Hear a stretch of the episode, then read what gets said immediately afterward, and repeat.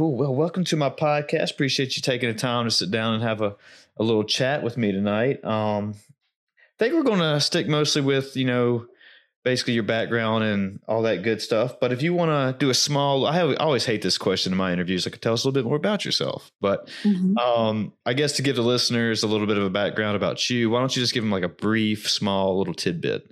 So I'm a food scientist, chemical engineer. Uh, I'm also the owner and founder of Gauge Girl Training, which is an online meal planning and coaching service. I've been there for the last 10 years. Actually, just celebrated my ninth year of business this year, but I'm in the ninth year. And I'm also the owner and founder of Gauge Life Nutrition Supplements.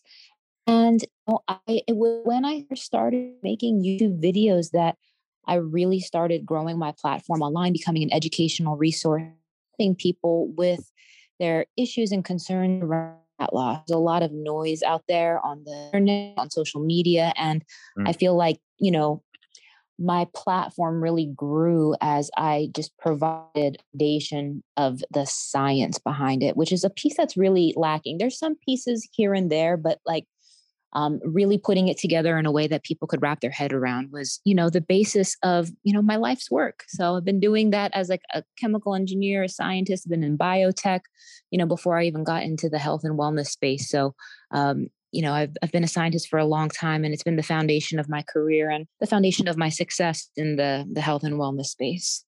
Yeah no i, I agree 100% with you about the information part of that that there's just so much information. Well it's also a double-edged sword. So much it's good and bad at the same time but mm-hmm. um, with that said there's so much that people don't really know to where to you know find the information they want or find you know or even know how to start like a, a day one lifestyle change or diet or whatever you want to call it.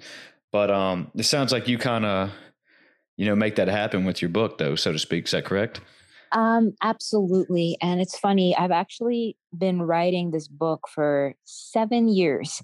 Um, I first started writing it in 2015 because, like I said, as my YouTube channel started growing in popularity, um, so many people were asking me for resources to learn more about macros, calories, how to set those numbers up, how to put meal plans together, how do they know what their macros should be. And honestly, there really just wasn't a good resource at the time. And it took me a very long time to put this book together in a form that was very user friendly, in a form that, you know, partnered me with the right publishing house and all that good stuff. But I'm very proud of this project and I have every confidence that, you know, the 40,000 people that I've worked with and putting this together is going to help even 10x more than that for once people get their hands on it.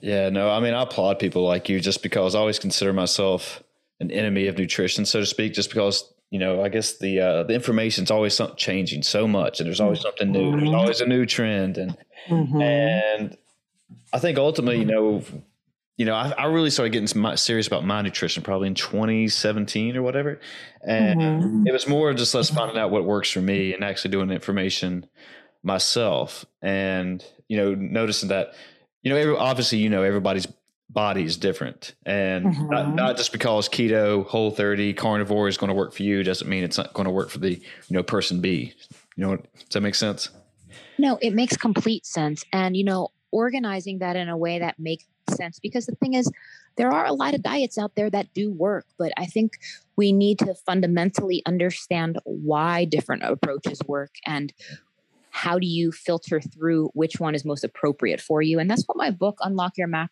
Type, is all about. It's about identifying your true body type, understanding your carb tolerance, helping you accelerate fat loss, but ultimately helping you figure out the best way to fuel your body. So, my book, it's not about a, hey, everyone, this is what worked for me. So please yeah. copy it. It's a, how do we figure out what's right for you? When you say identify your body type, are you talking about, you know, ecto, mm-hmm. meso, was it, what's the third one, endo?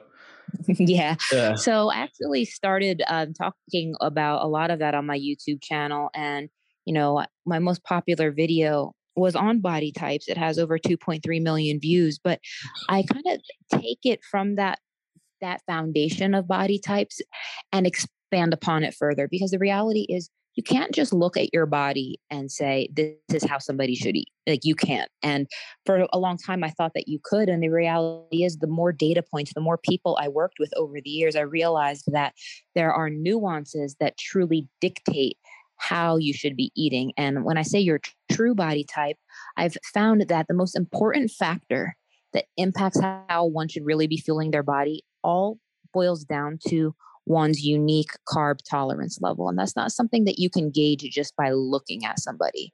So um, in my book, I unpack that concept in more, in more in depth. So, so what do you mean by when you say carb tolerance? You just about how much your body wants at one point, or no? So, um, what I mean by carb tolerance, it's the ability for somebody to effectively utilize carbs as a fuel source. And there's so much noise out there where everybody's thinking that low carb is good, high carb is bad, but that's not the case for everyone. Some people thrive off of higher carbohydrates. Other folks truly need to be on lower carb and there's a there's a spectrum when it comes to carb tolerance on one end of the spectrum we have folks with very low carb tolerance we're talking type 2 diabetics we're talking people with insulin resistance, mm-hmm. people with hormonal imbalances, people who really do benefit from going lower in carbohydrates. But then on the other end of the spectrum, we have hard gainers. We have people who thrive and actually are able to build more muscle, lose more fat when they're consuming an appropriate amount of carbohydrates.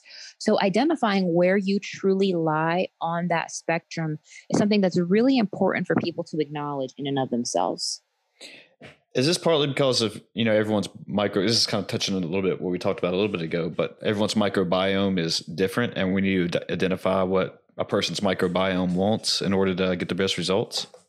Um, that's definitely an aspect of carb tolerance. So you know, gut health is definitely a very big variable that I do address and unpack a little bit in my book, but it's not the only variable. So gut health is a part of it um, digestive enzymes is a part of it your sex hormones is a part of it um, your thyroid hormones is a part of it and i tie all of those together in a conclusive way and take people through quizzes to really help people pinpoint where they're at on that carb tolerance spectrum and then once you identify that i help people figure out their macro type or the best way to fuel your body. Some people do best being fat fueled, some people do best being protein fueled, and other folks do best being primarily carb fueled. Yeah, I, I, I, you know, um, do you know? I can't even think the name. I can't even talk. Renaissance periodization. That's the yes. one I've worked with. Yeah. And, and, they basically broke down when I worked with them. This was back in 2017, 2018, like when I told you I was getting serious about mine. But mm-hmm. uh, I mm-hmm. did a fat loss regimen with them, and they broke it down as far as what you said macros, you know, proteins, carbs, mm-hmm. fats, and you weighed out, you know, like here's your proteins. These are some examples of what you should be eating. Here's your carbs. And I found that, you know, I to lean out, obviously, that and actually feel good during I'm a CrossFitter, so during my workouts mm. and, even my competitions, I felt you know ready to go. I felt like I still had energy. I just wasn't completely drained. So it was higher protein for me. That's what seems like what's my body wants. Mm-hmm. yeah, yeah, and I took that knowledge with me. Still today, am I as strict as I used to be? No, but mm-hmm. I know mm-hmm. exactly kind of what you know. I don't weigh my food anymore and stuff. But I kind of just go over quality and versus quantity, and just basically, like, mm, okay, am I? How did I eat, or how did I feel after eating this meal, or how did I eat maybe you know, or how did I feel increasing my carbs this much or whatever. So, but yeah, obviously it was protein for me that my body body's what it liked. So. Yeah, and I'm I'm a protein fueled macro type as well. And a lot of folks who kind of come from more of like that bodybuilder approach to nutrition, the bodybuilding, the fitness competitors. I, I used to um, do tons of fitness competitions back in the day. Mm. And, you know, that was a very effective approach for me. But it was really interesting because as my clientele expanded and I wasn't just coaching, you know, 20 women in their 20s and early 30s and as my client base grew i found that like that high protein low fat moderate carb approach it just doesn't work for everybody sure. and once i started getting clients like and truly seeing you know working with them one on one their body rejecting that approach i was like okay why is that happening and i needed to identify why i needed to find other other methods that made that made logical sense. And as I began to unpack that, it was um, very eye opening for me as a, a scientist and researcher because now I have all these data points. I was like, wow, like we really have to consider that there are other variables outside of just, you know, just be in a caloric deficit, just eat more protein, which kind of happens with that like whole bro science, you know? no, exactly. I mean, you know, in college, I was a complete idiot. And, you know, it was always just like, oh yeah, you need to, you know, eat this much chicken and broccoli in order, mm-hmm. brown rice in order to become a bodybuilder. And if you want, mm-hmm. you want to look like this, and that was, you know, of course, that see when I graduated, it was 09 uh, when I got my bachelor's, and there's not a lot of there's not as much information then I guess as there is now obviously with the internet and podcast and books. And so well I guess books was back then. But yeah I was just going off what people were telling telling me. And I you know I didn't know if they were telling me the truth or not. I was like oh I guess you look pretty good with your shirt off. I guess I'll listen to what you said. But it doesn't mean mm-hmm. it's actually working then. But you know but do you ever find that you know with that said like as far as all the information and stuff it's almost information overload for people and that there's also that a lot of you know a lot of not a, a lot of in-depth research done. It's like you, you said, being a food scientist on certain. Mm-hmm. There's a lot of biased research. I guess is what I'm trying to say. I couldn't agree more. And especially with the growth of social media in the last decade, mm-hmm. I mean, the means in which people get their information is just based off of like algorithms and popularity. And there's folks who are extremely popular, but that doesn't mean like they're qualified by sure. any way, shape, or form. And it's actually quite um it, it, it's it's very shocking how much bad information gets like pushed out there and you know people people don't know what they don't know and like people trust these influencers with like just this blind faith and you know people just care about what they see they don't really think about well okay that person looks like that but does that mean that's appropriate for me? How does this person know? And and unfortunately there's there's just way too much of that going on out there. Yeah i mean you know i'm an addict to social media probably just as much as anybody else but i agree mm-hmm. that you know you go down through there and you see you know, and I'm not, I don't want to knock anybody. If you're making money off Instagram oh, and you're happy sure. and you're doing and you're loving it, that's great, fine, cool. But yeah, you go down through there and you see people just obviously showing off their ass and stuff, and it's like, oh, you look mm-hmm. like me by doing this, and mm-hmm. mm, okay, I, that's cool and all, but I don't think it really works. It's, it's not that easy, you know. And um, exactly. Yeah, and and, and, that's where it gets misleading. It gets very misleading, and there's just so many impressionable folks out there. You know, just handing their money over like just hand over fist, and you know, you really need to make sure that the people know what they're talking about. Yeah, yeah. I, I mean, I'm I'm taking it like you're kind of very similar mm-hmm. to me that you kind of grew up and you kind of always, you know, you said you did, you know, some fitness competitions and stuff mm-hmm. like that. You always kind of obviously had a, a knack for this, but there's a lot of people who never grew up not knowing anything about fitness, nutrition, anything, which that's fine. But again, that's just where, you know, they finally say, Hey, on my 30th birthday, I'm going to try to be able to, you know, drop 10 pounds or whatever over the year. Mm-hmm. And then they mm-hmm. reach out for the first thing they get. And then they start wondering, okay, first week, maybe lost two pounds. Second week, mm, maybe not so much. Third week, all right, this is not working anymore. And so, mm-hmm. and then, then they found, you know, it's like, well, this diet didn't work. I'll just go back to whatever I did. And it was like, well, look what you did. You may, maybe you found something on Instagram. Maybe you didn't quite do your homework, which that's not a knock. You just did. Somebody just didn't know. And it, yeah, and it's just when is that kind of what the clients you work with or more just like, hey, I'm finally want to get the right information. I want to get an expert. I want somebody who yeah. can show me the way rather than just say, go out and shake your ass and you'll have. Yeah. yeah. that's, that's definitely not what my brand is about. And Good. by the time people find me, like I have close to a thousand YouTube videos out there now. Nice. Been on, I've been on there for a decade. And by the time somebody finds me, they've really done their research. I have folks who've been following me for two, three, four, five, six years before they ever invested in anything. So I have like this ongoing like relationship and like dialogue with my followers. And the reality is, you know, the decision to decide to do something about your health, about your nutrition, about the way you eat, it's a very big and especially if you're you're taking it seriously and you know people really need to be in the right headspace they really need to collect their information and you know what like i may not be like the the right person for everybody you know everyone like responds different to different personalities but what i am doing is providing them credible information they can take that information and apply it as they wish because that's definitely one thing educate and empower people so they have the knowledge to do it because knowledge truly is power and once you mm. know how to apply it that's where the magic happens and that that's that was what was so instrumental in my journey because I used to be one of these people. I thought I ate clean. I used to be a marathon runner. Mm. And I used to be so mad that, like, no matter how many miles I ran, that, like, I still didn't have abs. I'm like, I'm doing like 12 hours of cardio a week. Like, what, what, what am I doing wrong here? And it wasn't until I realized I'm eating too many calories. Number one, it, it's very offensive if you really stop and like look at how much food you're actually eating if you're not used to counting your calories. And number two, I'm not getting enough protein. I was eating just way too much carbs. But once I dialed those two factors in, like my when I, my body just started changing before my eyes, I'm like, that's what those fit girls do. That's what Jamie Eason. I'm like, this is it. Because like, I just thought it was never going to happen for me. I thought that like, oh, it was it was me, but my method was wrong. And once I realized that I needed to do the correct things, that it wasn't just the uh, you tried and it didn't work. It was like, I was doing it wrong. And how many other people are doing this stuff wrong too?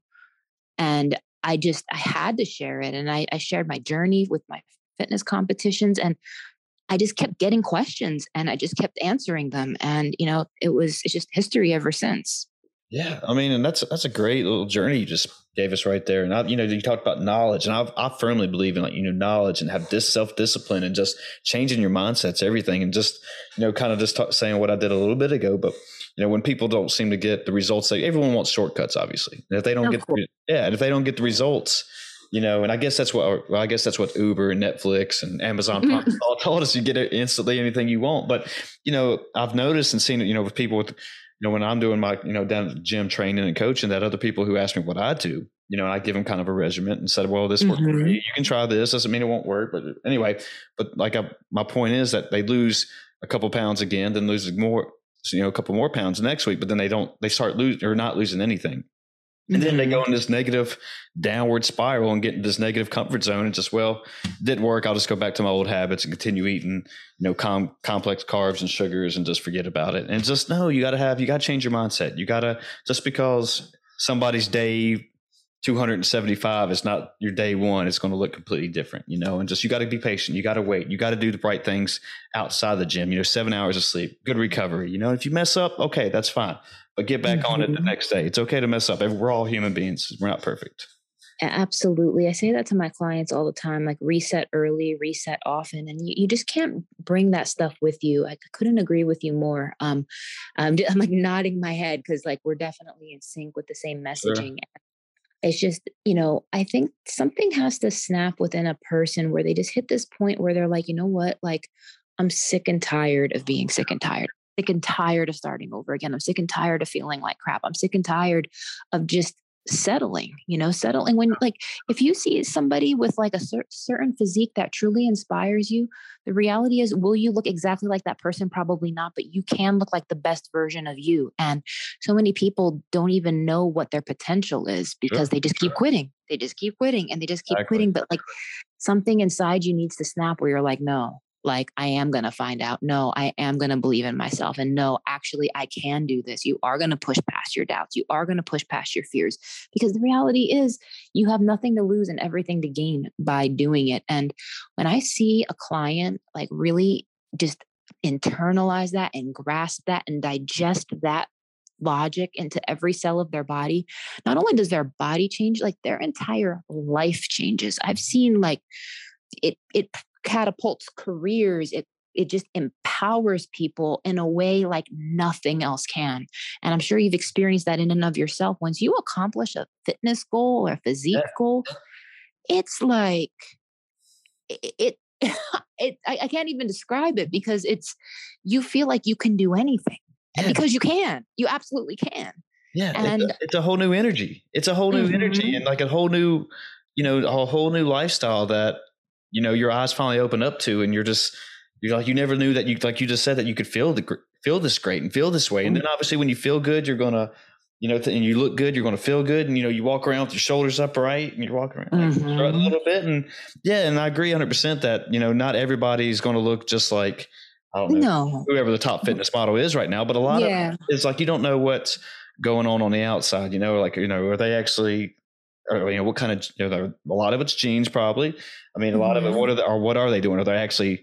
are they actually happy are they actually sacrificing too much are they actually you know you know in a you know, is her body actually really healthy being as way it's looking like it is? I mean, because you know, a lot of that's just not sustainable. You know, some of these people that they're doing, it's just like, well, just because you know they look like this today doesn't mean that you know. I guess my point is that they're healthy. So you shouldn't just get ultimately in a discomfort zone just because you're not looking like that right now and go down that downward. Exactly. Exactly. No, I couldn't agree with you more. And I think that like the beauty of you know challenging yourself and working on yourself is that you know, we're all a work in progress. And I always encourage my people, my clients, and anyone who follows me, like sometimes you really need to keep your eyes on your own plate. And this is where it can get dangerous because with all these like full day of eating videos out there and all these concepts of that you can just copy what somebody else eats and you're going to look like them and that couldn't be further from the truth. Like you can take that into consideration. You can just get an idea and see what works for somebody but if you truly want to figure out what's going to work for you and you really are clueless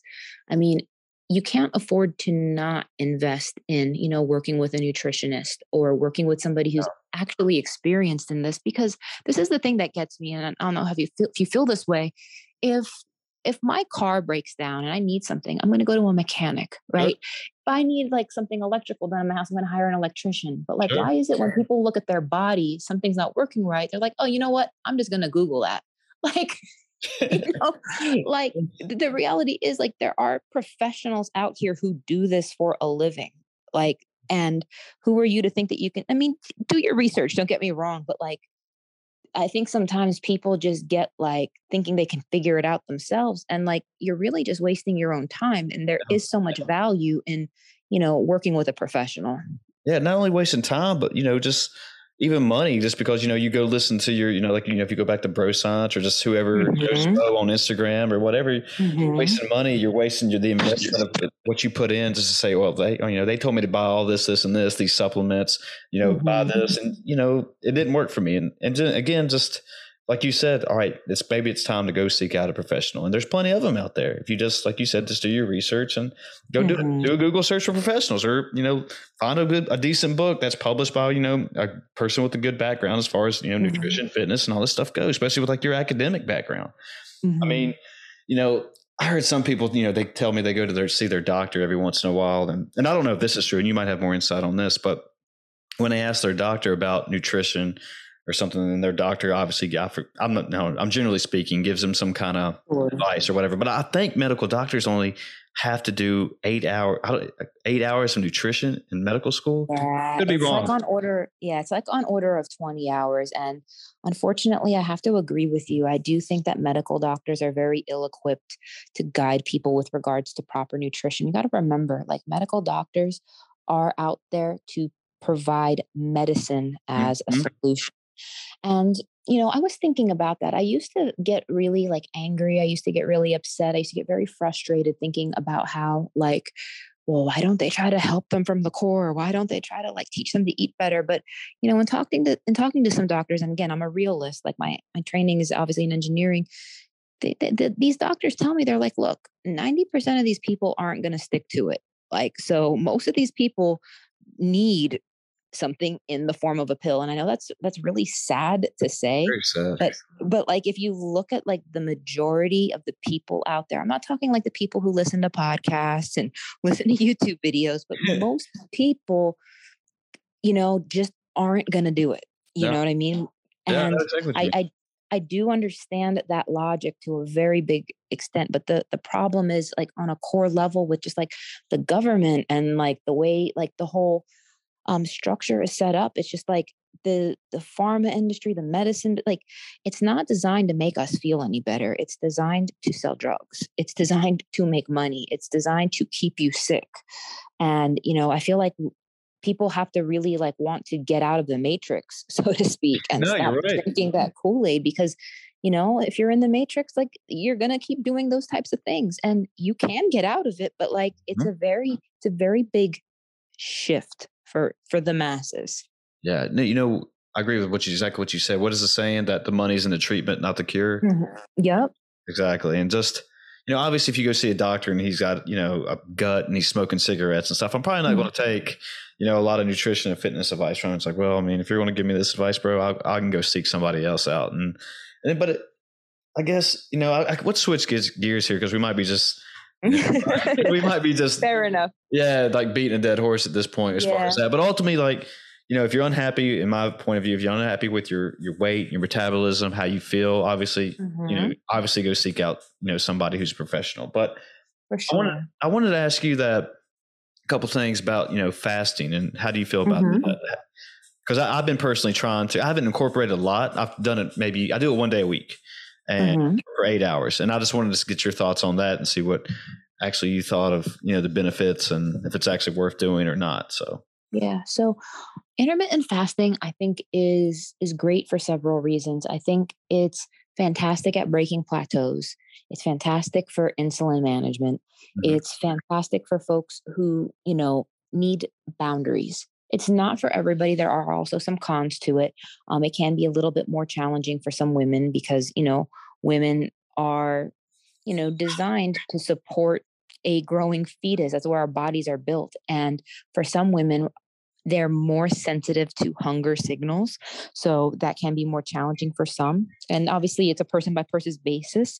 But I I do believe in intermittent fasting, but I do believe it needs there needs to be context to it. It can't just be like, eat in an eight hour window or don't eat for a day and then eat a ton another day like you really still need to be mindful of calories sure. you still you still need to have those that context and boundaries but it's fantastic way to minimize insulin spikes with the principle being concentrating your feeding window to be smaller where you're going to only eat in a shorter time period as opposed to over a 24 hour period where you may be eating longer because every time you eat you have an insulin spike and every time you have an insulin spike, that insulin is released from the pancreas. The problem is when the pancreas is busy releasing insulin, the pancreas is not able to release glucagon, which is the fast storing hormone. So by concentrating those insulin spikes like an accordion over a shorter time frame, you're giving your body more residence time for glucagon to do its job. So the, the science, the principles are very sound, but there are limits to it. And I do think it's a very simple way for people to see improvements without having to drop their calories. Anytime I can see a client is starting to hit a plateau, but I know they're not quite ready to like do a calorie reduction yet. And if I can get them prolonged progress for another week or two or three without cutting their caloric intake, I'm absolutely going to do everything I can to keep that person like metabolically like satisfied and filled as opposed to just cutting calories arbitrarily when it's not necessary. The goal is always to keep somebody fueled with as much possible calories as possible and only taking them away when it's absolutely necessary. Is one of the common myths, you know, they think that, or when I say most people think that they have to eat under what, 1200 calories in order to lose weight? Yeah, that's definitely a myth. I mean, reality is if you start under fueling your body, you're going to start eating away at muscle mass. You're going to start compromising your metabolism. And even though you might be losing weight on like the, the top level, the composition of that weight may not be what you really want. And this is what I warn my clients about all the time because if you do these quick fixes, yes, you lost weight, but what about your body fat to muscle mass ratio? Because what people really want is not they really don't want to lose weight per se they want to lose fat. Mm-hmm. and you're not going to look the way you really think you're going to look by just weighing a certain number on the scale. You're going to look the way you want by hitting a certain body fat percentage. So it's a very big recalibration especially for women to hear that like you know you could be weighing 20 30 even 40 pounds more than what you thought was your goal weight and look fantastic if it's more muscle and less fat. Sure. Yeah. I think it's part of the. Introducing Wondersuite from Bluehost.com, the tool that makes WordPress wonderful for everyone. Website creation is hard, but now with Bluehost, you can answer a few simple questions about your business and goals, and the Wondersuite tools will automatically lay out your WordPress website or store in minutes. Seriously. From there, you can customize your design, pick your brand colors, and add blocks. No custom theme or coding required. You'll get content suggestions that you can keep or revise, and with Yoast SEO built in, we automatically help you get found in search engines. From step by step guidance to suggested plugins to an AI powered help bot, our built in tools make WordPress wonderful for everyone. Whether you're a beginner or a pro, you can join over 2 million Bluehost users. Go to bluehost.com slash wondersuite. That's bluehost.com slash wondersuite. What if I told you that you can support your blood pressure and healthy CoQ10 levels with two chews a day? The new SuperBeets Heart Chews Advanced is now supercharged with CoQ10. That's like getting CoQ10 for free. Our powerful blend of beetroot, grapeseed extract, and CoQ10 supports your cardiovascular health.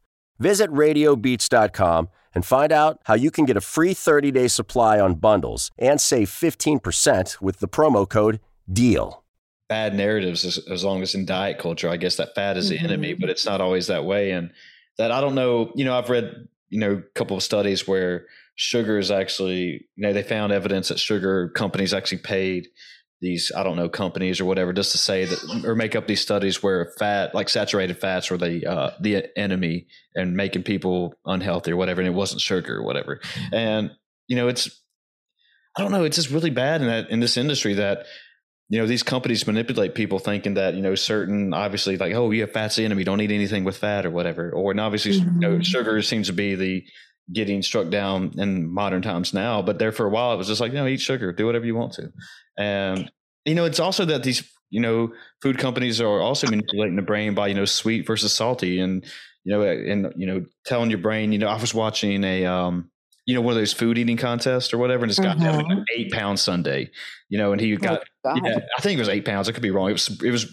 so ridiculous. You, nobody should be eating it, but, um, the point is that he got to a certain point where he cannot eat anymore, but he switched over and just grabbed a few French fries, and all, inst- instantaneously he was ready to start eating again more of that ice cream. And I was like, man, this these research people and scientists have figured out how to manipulate the brain to figure out, oh, how what my you know, I guess, or it be evolution of the mind, I don't know, but figure out, oh, my brain wants this now instead of, you know, I don't know, a whole vegetable or something, if you want to say. But it's wild. It's wild. Yeah the the reality is nowhere in nature does high fat high sugar food exist. Like there are foods that are high in fat like like an avocado like olives like olive oil right? But like you never find that combination of high fat high carb together in nature. And that's that's a man-made thing. If you think about like ice cream these cookies these treats these like that's not natural. That's that's man-made. And because of that, you know, if you really were eating like real whole food and like, you know, if you were eating something like fruit or you were eating something like just, you know, just natural foods, like it, you're not going to have the same response. And I think that like with, you know, the industrial revolution and just the modernization of like farming and like the more in depth we got with the science of food and the more food has become engineered over the over the years and centuries you have to ask yourself is that actually a good thing per se you know because i think that the advancements in science like i'll give you a perfect example like artificial sweeteners. Now the scientist in me the engineer in me is going to tell you guys that like i think artificial sweeteners are brilliant if you look at it from the scientific mechanism that like you can eat something that tastes exactly like sugar but has zero calories. Like that that's like from a scientific perspective that that's phenomenal Sure, right that that's sure. remarkable that you can experience that but at the same time you got to ask yourself like well is this safe is that like you know what i'm saying oh, because oh, yeah. you, you look at something like sucralose right it's um it's the artificial sweetener in Splenda and the basis of so many sodas and things that we know. You know, and that's not really the reason why it works is when your body eats that, it tastes, it has, it's a sucrose molecule, but it has chlorine atoms bound to it. So the reason why your body doesn't absorb that sugar into the bloodstream is because your body identifies it as a poison. And it sees that chlorine, that carbon chlorine bond, your body automatically excretes it through the small intestine because your body's like, ah, this is poison. We're not going to eat that. so it's like, again, the scientist in me is like, wow, that's a very brilliant mechanism and that works, quote unquote. But mm-hmm. it's like, you know, is that is that good though? Yeah, no, I agree. I mean, from an evolutionary standpoint, that you know, our body, in my opinion, I mean, a lot of people would probably disagree, but in my opinion, our bodies are not hand, made to handle stuff like that. And so when no. we, yeah, when we when we, I mean, I do it too. I'm mm. going to go out and get some random stuff that I probably shouldn't be eating, but it's not, you know, maybe one day a week, if that. But mm-hmm. I can tell a difference that my body's like, what the hell did you put in here, man? Like, mm-hmm. you know, and you get up, and, you know, like you kind of like I got an ache in my shoulder then, and you know, mm-hmm. it's, it's, weird, man. My body did not like that at all, but.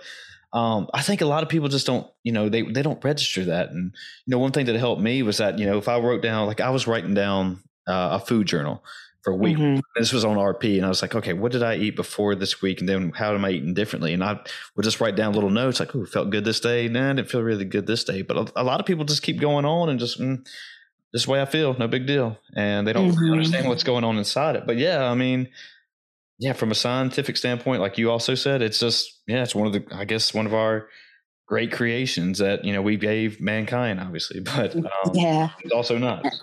I, I think one thing that people have a problem with is that they think the idea of eating healthier as like losing control and like you're going to be missing out on something when the reality is the lack of boundaries with regards to what you eat is complete chaos mm-hmm. and it's a really big mindset shift to acknowledge that like you know i'm not telling people to you know stay within a certain calorie limit or stay under certain limits because i'm trying to like withhold fun and joy and all these types of things like that's not the that's not the goal is to withhold joy. The goal is to make it so that way your body can function and feel good and your liver is not overloaded and your body isn't like lacking enzymes to break down all this garbage and nonsense that you just put into it.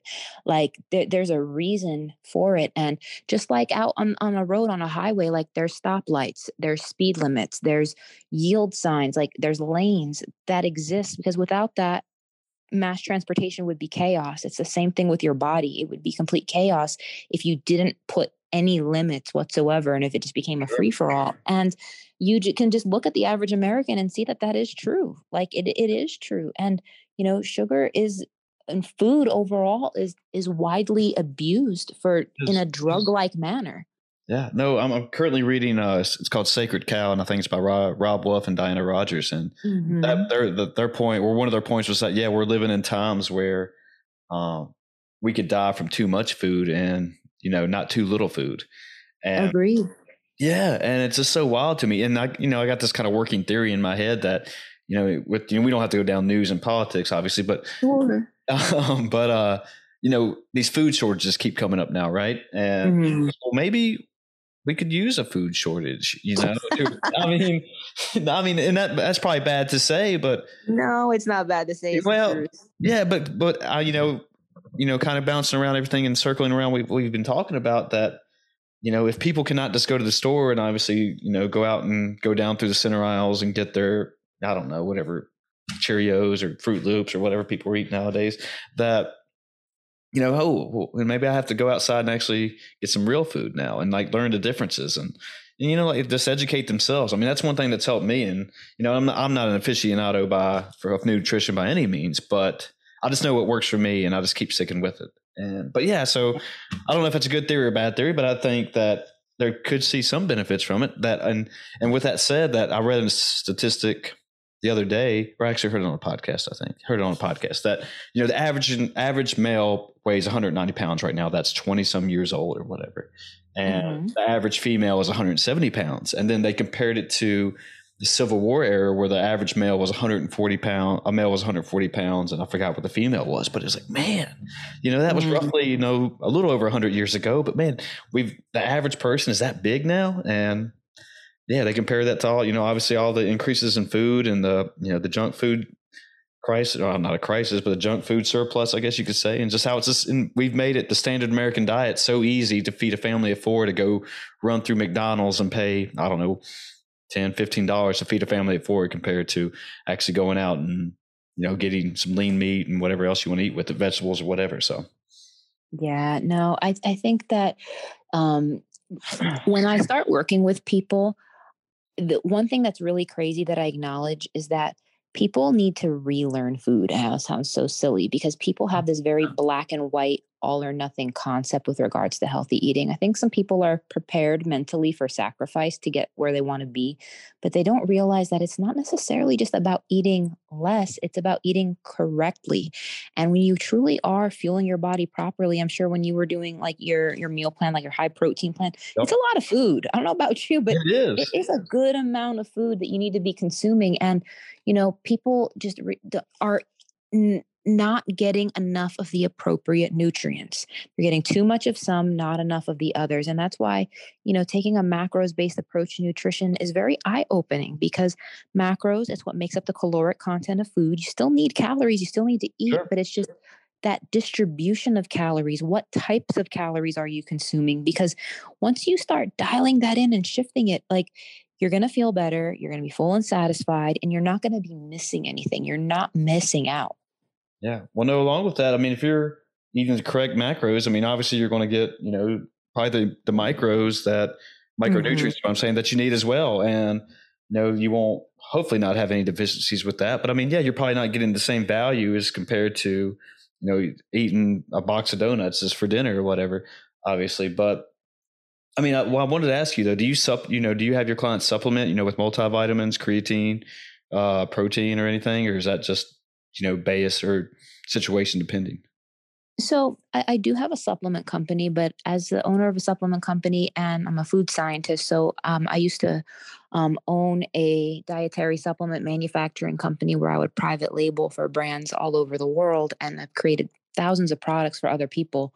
The thing is, I'm going to be the first person to tell you you don't need supplements supplements are a convenient, economical way to get certain nutrients that are challenging to get in terms of real whole food. So, for some folks, like, you know, do you need a protein supplement? No, but do you really want to be eating that much egg whites and that much chicken? like, it's up to you. It, it's up to you. And like, honestly, it, it does get a little bit more convenient and economical. And when I create supplements, I create supplements specifically that for things to supplement the diet, like literally, like meaning it's hard to get that amount of nutrients from real food in a very practical, meaningful way. So, for instance, I have a fiber supplement. Like the amount of spinach and seeds and flax and stuff you would need to eat is just, it's impractical. So, I, I think supplements can be very beneficial when used properly. And, but like, like I said, do you need supplements? No. Are they a convenient, economical way to hit your nutrient needs? Yes.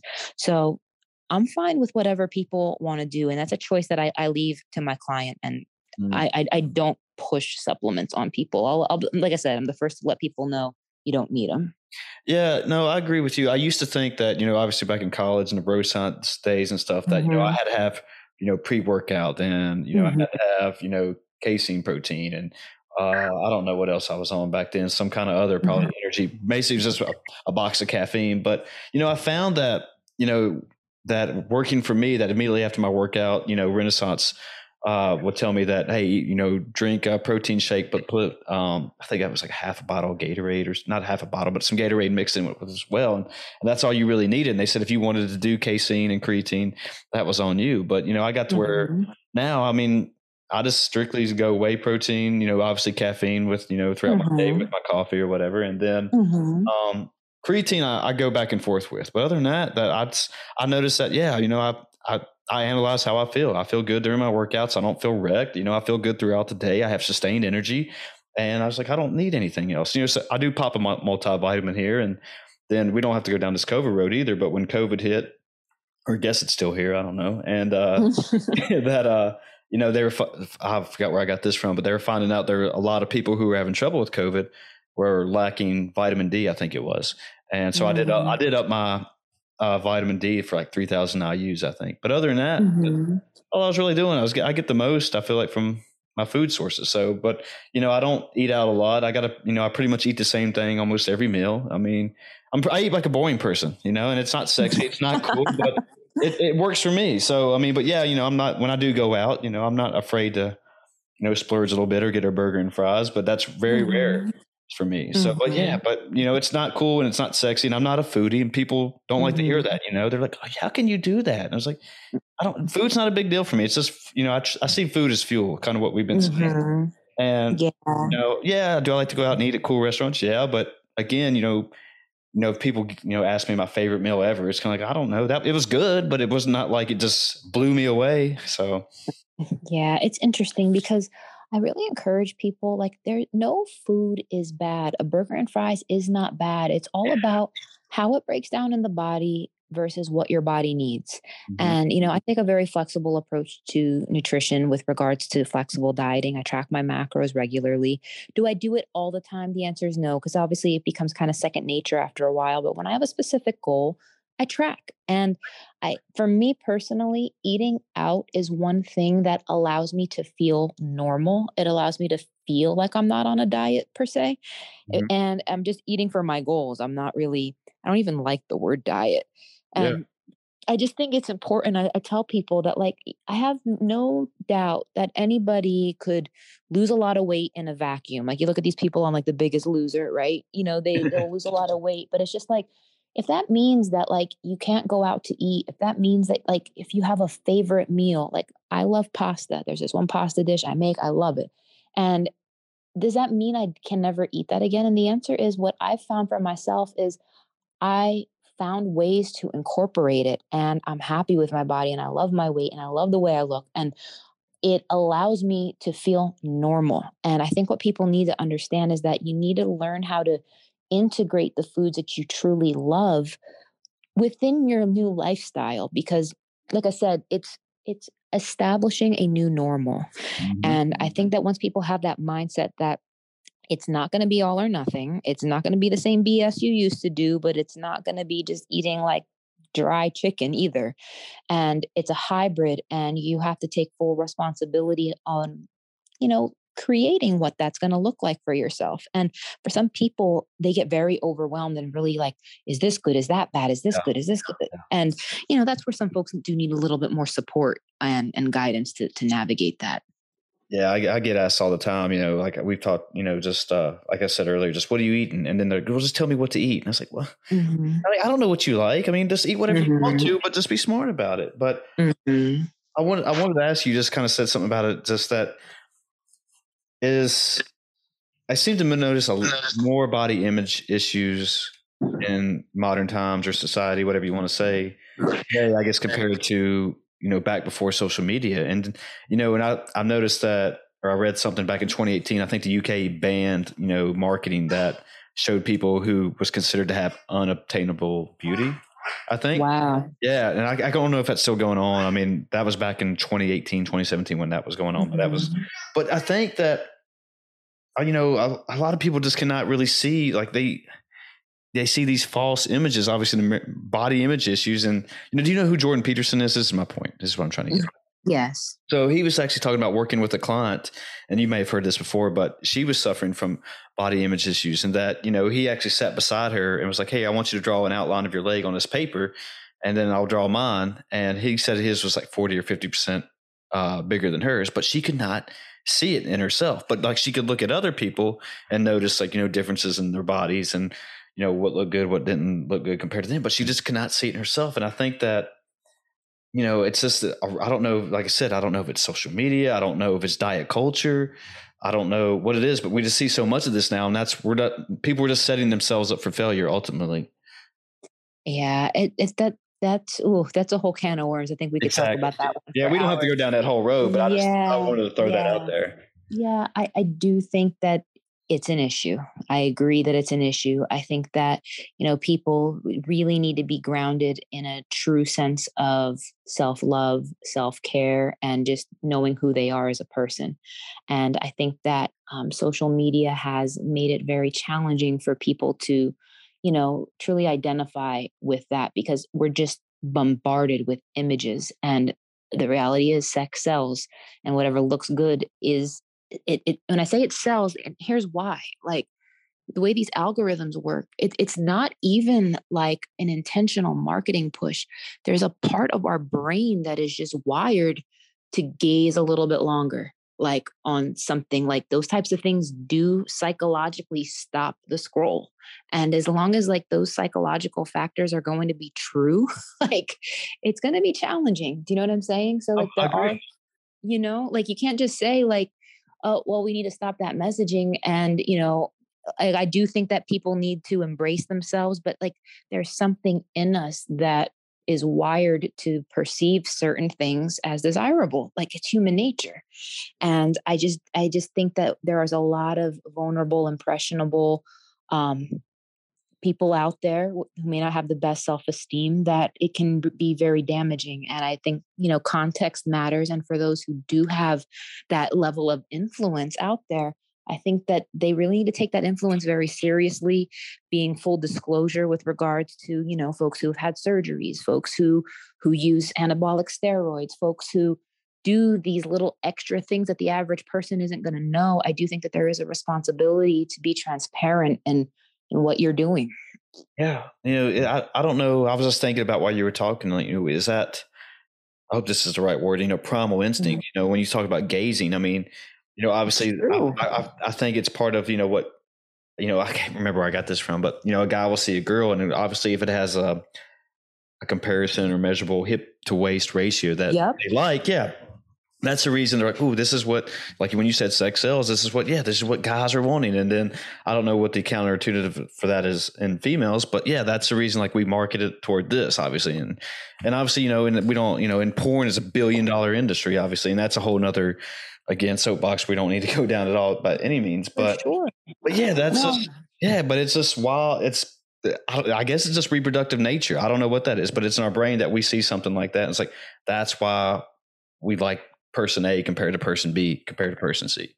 So. And it's true though. And I think that like, you know, there used to be a part of me that used to be like, that's wrong. And we need to have better images and we need to be more inclusive. And trust me, I'm all for inclusivity. I'm right. all for all kinds of different shapes and all sizes. But the reality is, because I remember one day I was struggling with my social media and I'm like, why is the algorithm messed up? Why is nobody on my page? And like, you know, like the nature of my content is very like educational and whatnot. And like every now and then I'll post like a, a bikini picture. Every now and then I'll do those types of things, but I just don't do that on the regular. And I used to ask myself, I'm like, do I really need to be posting this type of stuff to be seen?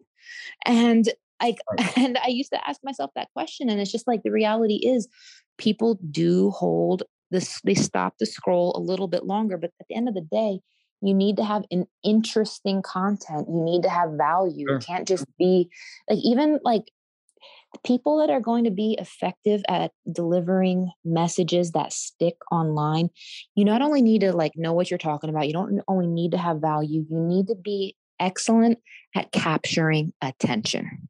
Yeah. And there's a lot of ways to go about that. That could just be having a really good question. That could be showing a, a really interesting visual. And, you know, the reality is the human physique is is on the top of that list. Well, no, I'm glad you said that just because, you know, brand management, brand awareness is something that I've been more looking into too. And that just, you don't have to show off, you know, pictures, no. yeah, pictures of yourself, you know, half naked just to get views or whatever. And if you're doing it, it's really not the, uh, probably not, the, of, yeah. Exactly. It's not the audience that you're wanting to get. It's not the message you're wanting to send out. So, you know, mm-hmm. again, that's for all the people who want to go twerking on Instagram, which I mean, mm-hmm. if that's, if, that, if they're getting paid again, if they're getting paid and they're happy to do it, I don't care. But mm-hmm. yeah, you, you it's almost like, hey, there's a difference in professionalism and I don't want to say amateur, but you know, again, that's just not the message I would want to send out. You know, and I've turned down people on this podcast just because of you know their background stuff. I'm like, nah, I don't think that's the message. Out. Even though that I'm, that's great, you got a big following, I love it, cool, but that's not the message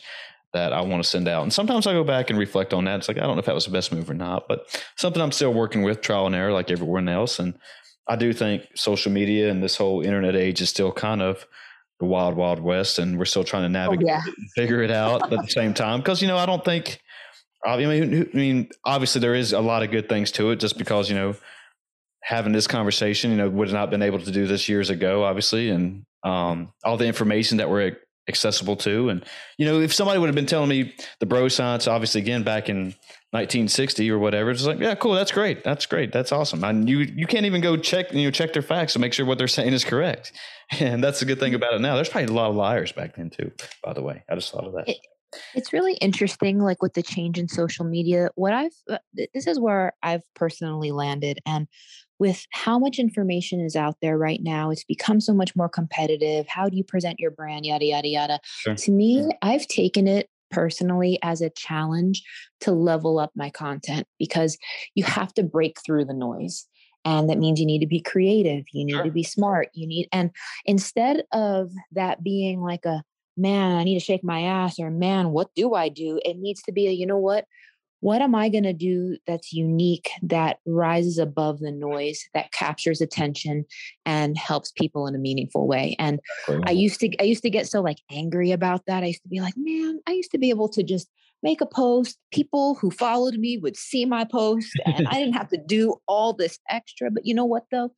It's an opportunity for all of us to level up you know, for all of us to level up our content because attention spans are getting shorter and shorter. And if you really want to break through the noise, like you can't be boring. Like you got to be exactly. interesting. Exactly. It's, like, it's if you want to be educational, but you still have to have like an element of entertainment in there. And the folks that master that are going to be the folks that break through the noise in in the next couple years here. And and anybody who's like thinking that you could just do more of the same, like you're gonna die. Like you're literally your, your brand's gonna die. Like if you don't level up, you're gonna you're, you're gonna die, in my opinion. Christine, I know we're getting a little short on time here, and I, mm-hmm. I have one more question I wanted to ask you mm-hmm. earlier while we were talking about sugar and stuff, but it, you know, I forgot mm-hmm. my brain changed. But so I want to see if it, what, what your thoughts are on this. That um, you know who Floyd Mayweather is? Uh huh. So it's been said that, or cited, whatever you want to say, that uh, he would drink Coke or eat a Snickers after his boxing workouts and matches just for the sugar. And mm-hmm. so I have a competition this weekend, CrossFit mm-hmm. competition, mm-hmm. and I was just wondering, just uh, and there's apparently some science to it. There's a elite CrossFitter who he said he eat so many Snickers after 90 minute workouts or whatever that he needed to, I guess, restore the glycogen back into his muscles or whatever. So I was just wondering what your thoughts were on that. Was that actually a fact or myth? I guess. Yeah, no, I would definitely say that's a fact. I mean, when your glycogen is is depleted, um, these short chains of glucose, they're going to have the fastest glycemic index. You're going to replenish the body fastest. It's very sound science. It makes very logical sense. Hmm. So it doesn't matter if it's uh, a short workout duration or a 90 minute duration, but so it's going to depend on how much depletion really occurred. So you got to ask yourself the the cells can hold roughly 400 to 500 grams of carbohydrates. That's assuming like if you didn't eat anything, your cells by themselves, your muscle cells can hold four to 500 grams of carbs. Up can be more if you have more muscle mass. Let's just say 500 grams of carbs. So the question you have to ask yourself: 500 times four, what's that? 2,000. Did you burn more than 2,000 calories? Are you completely depleted? So it, it, you're gonna have to look at the math a little bit and see like how much you actually burned. But the reality is, how much replenishment do you really need to do? Because I think that some people take glycogen replenishment a little too far. Like, look at Gatorade, it's like way over engineered for what the average person needs you know? Are you really like out here on the field playing entire like football games and burning all these calories? Or did you just you know do a little workout burned like i don't know 300 400 500 calories? Do you really need all of that? So i think you have to look at the context of what you burned. That makes perfect sense. So obviously if you go out for a brisk walk around the neighborhood you probably don't really need a snickers bar and a coke. Exactly. okay. But again, yeah, just it just depends. I'd say like for Floyd, if he's going round after round around. I mean, that dude's got a high metabolism. I'm I'm sure he is depleted, but I mean, you can't apply what a professional athlete is doing and apply it to like most people. Correct. No, I agree 100%. But yeah, you know, I heard that and I was like, well, I knew there was some truth to it, but I knew it was not, you know, some people are like, oh, don't eat any mm. sugar or whatever. I was like, well, yeah. he's an elite mm-hmm. athlete. There's got to be some little science to it. He knows yeah. what he's doing. So, absolutely. Yeah.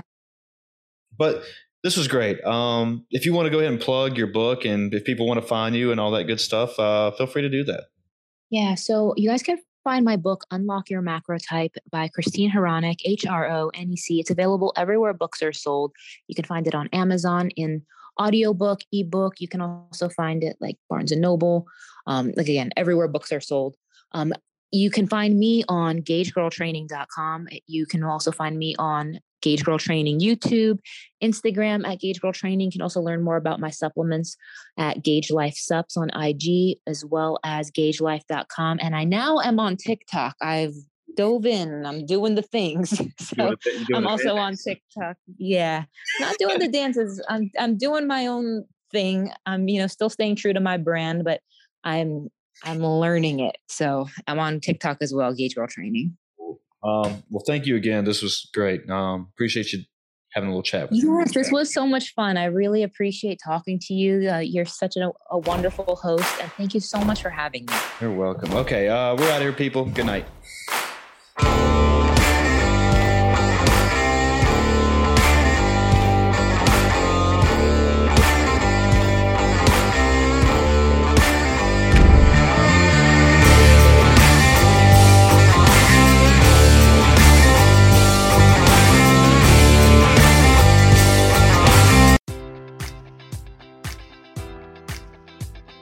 Enjoy all your favorite sports like never before at BetMGM. Sign up using code Buckeye and receive up to $1,500 back in bonus bets if you don't win your first bet. When you register with BetMGM, you'll get instant access to a variety of parlay selection features, live betting options, and the best daily promotions in the business. And with BetMGM at your fingertips, every play and every game matters more than ever. Place your money line, prop, or parlay bets with the king of sportsbooks today. Sign up using code Buckeye and receive up to $1,500 back in bonus bets if you don't win your first bet. BetMGM and GameSense remind you to play responsibly. 21 plus and present in Ohio, subject to eligibility requirements. Rewards are non withdrawable bonus bets that expire in seven days. Gambling problem? Call 1 800 Gambler in partnership with MGM Northfield Park.